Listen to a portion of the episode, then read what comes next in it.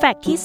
225 เช้าเช้าใครชอบจิบชาคาโมไมล์บอกได้เลยว่า มันช่วยสร้างภูมิคุ้มกันที่ดีให้กับคุณ เพราะมันช่วยต้านเชื้อแบคทีเรียที่เพิ่มขึ้นในร่างกายได้เป็นอย่างดี อีกทั้งช่วยให้นอนหลับได้อย่างผ่อนคลายมากขึ้น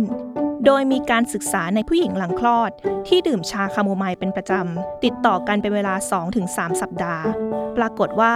ภูมิคุ้มกันทำงานได้อย่างมีประสิทธิภาพ และมีคุณภาพการนอนหลับที่ดี เมื่อเทียบกับผู้หญิงหลังคลอด ที่ไม่ได้ดื่มชาคาโมไมล์เกือบเท่าตัว แต่ถ้าใครไม่ชอบจิบชาคาโมไมล์เพียวๆ ขอแนะนำให้ลองหยดน้ำผึ้งดิบลงไปสัก 4-5 หยดดู